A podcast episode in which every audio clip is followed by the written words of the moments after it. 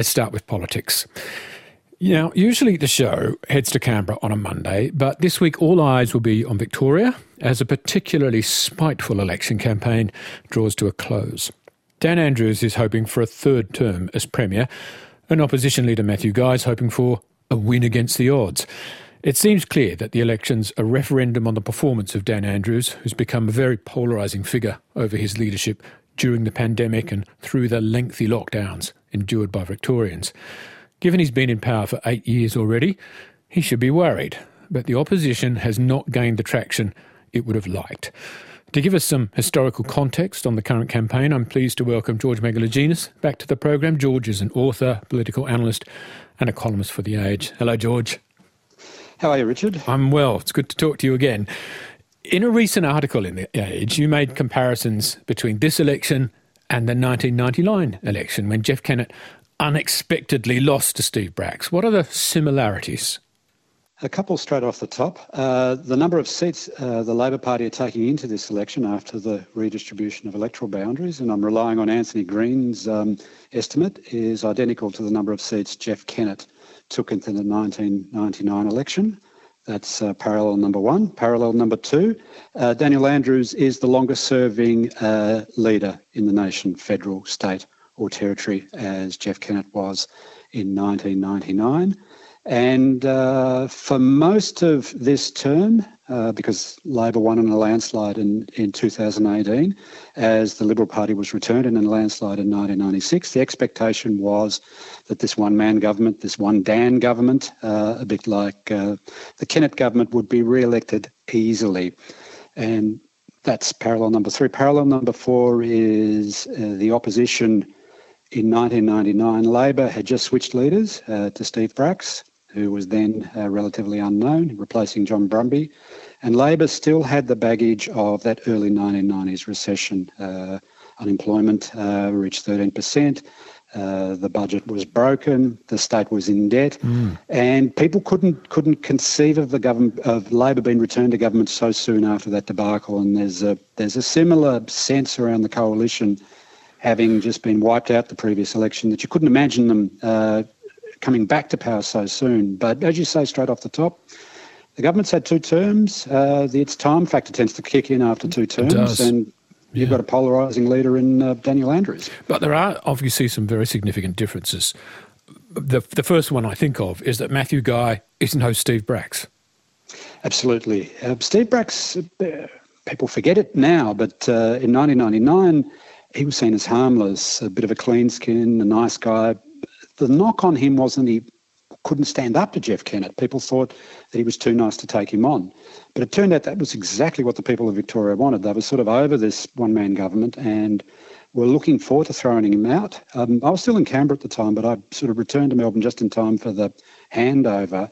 And the talk around town, even after the election, and that election uh, had to be decided at a supplementary election. There was a, there was a, an election for a single seat because the candidate had passed away on election day, and that that election had to be held over for a month. Uh, Labor uh, were a minority government, so they had three seats uh, held by independents that ended up deciding who'd be the premier. And Steve Bracks just presented better at every one of those meetings with the crossbench. Jeff Kennett uh, was still in a bit of denial about the swing against him, and he was a bit hostile towards the crossbench. Whereas Bracks just ticked off every request and became premier. But as I said, the word around town at the time was that it was a protest vote that went wrong. Um, but subsequently, of course, Labor then had uh, was re-elected twice under Bracks in landslides. So not dissimilar, not dissimilar pattern to uh, Bob Carr just falling over the line mm. in 1995 by a single seat, and and uh, Beattie, Peter Beattie in Queensland uh, getting minority government in '98, and then uh, back-to-back landslides. So yeah, you, I mean, you're flagging you're flagging the, the difference. Matthew Guy is shop worn. He's already lost an election. Uh, he lost his leadership. He got the leadership back, and he's come back uh, wanting to be a sort of a not quite a Steve Bracks, but a much more uh, middle of the road mainstream character, but hasn't been able to shake the anger in him. So, in a funny way, he may be coming in too hard at uh, Andrews when probably what you're looking at, if you're looking at for an identical parallel, it's a nice guy or a woman that probably would have been the better uh, the better opponent for Andrews at the moment. George, you just said something about you know being in the middle. But the Liberal Party in Victoria is not in the middle anymore, not in the way it used to be. It's moved to the right. And how did this happen? This is a very interesting question. Um, you know, governments used to be decided in the in the um, in the eastern suburbs of Melbourne. This is where Menzies' moral majority uh, uh, sort of resided. The 50s, the 60s, even into the 70s. Whitlam couldn't win power without winning some uh, suburban electorates in Melbourne, and of course Fraser and then Hawke uh, both dominated the city of Melbourne, and the city of Melbourne pretty much decided uh, who ran uh, who ran the country. Victoria and Melbourne, especially, have been on the sort of uh, to the left of national opinion. I think for about 20 years now. I think most people accept mm. that uh, going into the last election. Obviously, things change at the last election.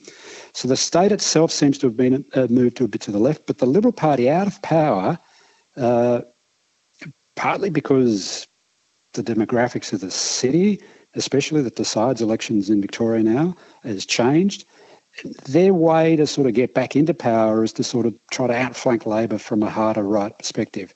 Now, I'm not sure that that's worked because they've lost most of the elections in the last 30 years. They've only they've only won three elections, and the second time they came back into power, which was in uh, 2010, they only lasted a single term. So they are they are clearly to the right of the Victorian population. Yeah. How it happened.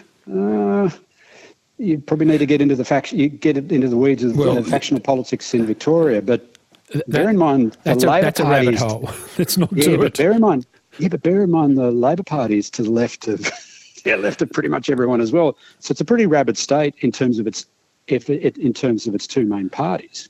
Yeah, I, the other thing I've been wondering about is the church has an influence in conservative politics, and Victoria is actually the most secular state in the nation second, as well. Yeah, well, well, of the mainland, second most secular after South Australia, and um, and South Australia and Tasmania the, are the two most secular. But Victoria is much more secular than New South Wales. So New South Wales is still majority Christian, and it's one of the few states in the country that is still majority Christian.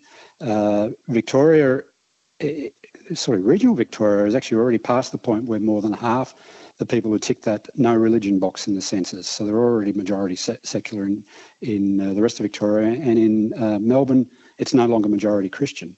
So if you were um, if you were sort of visiting from outer space and you wanted to uh, and you wanted to pull a three strings to to gain power in um, in a place like Victoria, you wouldn't be starting from there. You wouldn't be starting from uh, uh, a very religious position. Nor would you be starting, by the way, from a very ideological position no. either on the left. Well, I mean, and you've already touched on this. Uh, the Victorian Labor Party is to the left of the electorate. Yep. The, the coalition in Victoria is to the right of the electorate. Absolutely, absolutely. So, uh, so they're both they're actually going to both be vulnerable in different ways. Can you walk briefly through where the two parties feel that they're vulnerable? Yeah, look, if I can take you back again to the 1999 parallel, where where Kennett uh, was surprised by uh, Steve and John Brumby, who was his lieutenant, who handed the leadership over to him. The Labor Party uh, saw a path to power through the regions, and these were the regions that Kennett had neglected uh, during his big deregulation uh, campaign, you know, to sort of set the uh, the state's books right. And there was a sense that basically all power resided in Melbourne and the regions had been forgotten. Fast forward to 2022, the regions are not going to decide this election. The outer suburbs will decide this election. And this is where Labor has its equivalent vulnerability that Kennett had in the bush. There are seats in the west and in the north and in the deep south uh, where Labor has never lost uh, any one of those seats for a good 20 years now. Uh, these seats now are vulnerable not because the Liberals are necessarily the, uh, the party that will pick up all the votes it's these things are obviously um, you know, been neglected in terms of services.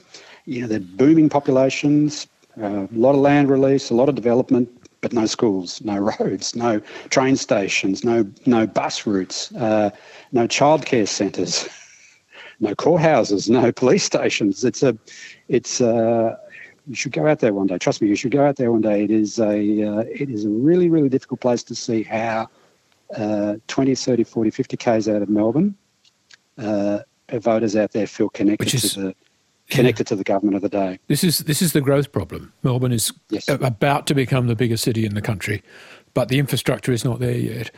what will the voters be deciding on? Will it be policies or, or will it be integrity? Because I, I noticed both Dan Andrews and Matthew Guy have been referred to the Anti Corruption Commission over state donation laws. I mean, is is this sort of serious, or is it an attempt to, or, there or is it bound in attempts to smear their opponents?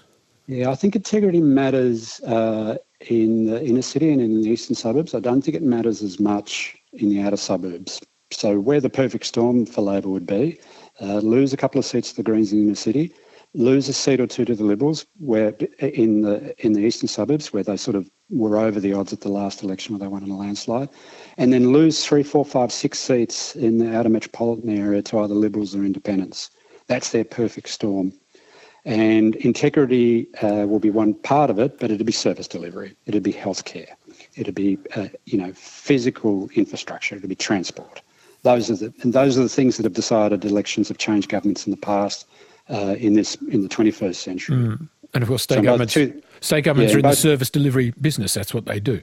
Absolutely. But the last two elections, uh, 2010 and 2014, where we changed government uh, from Labor from Labor to Liberal for coalition, and then from coalition back to Labor, uh, the seats that decided that election were along the Frankston train line. Uh, for your listeners who, who who would know that part, it's sort of Bayside part of Melbourne. It's the southeast uh, growth corridor. Mm that part of the electorate won't necessarily, if, if the government is to fall in the majority, from majority to minority, or even if it is to lose power completely, it won't be losing it along the Frankston line, it'll be losing it everywhere else.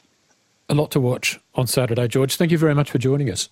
Thank you very much, Richard. It's great to talk to you again. That is uh, George Megalogenis. It's always great to talk to him, author, political analyst, columnist for The Age. You've been listening to an ABC podcast. Discover more great ABC podcasts, live radio, and exclusives on the ABC Listen app.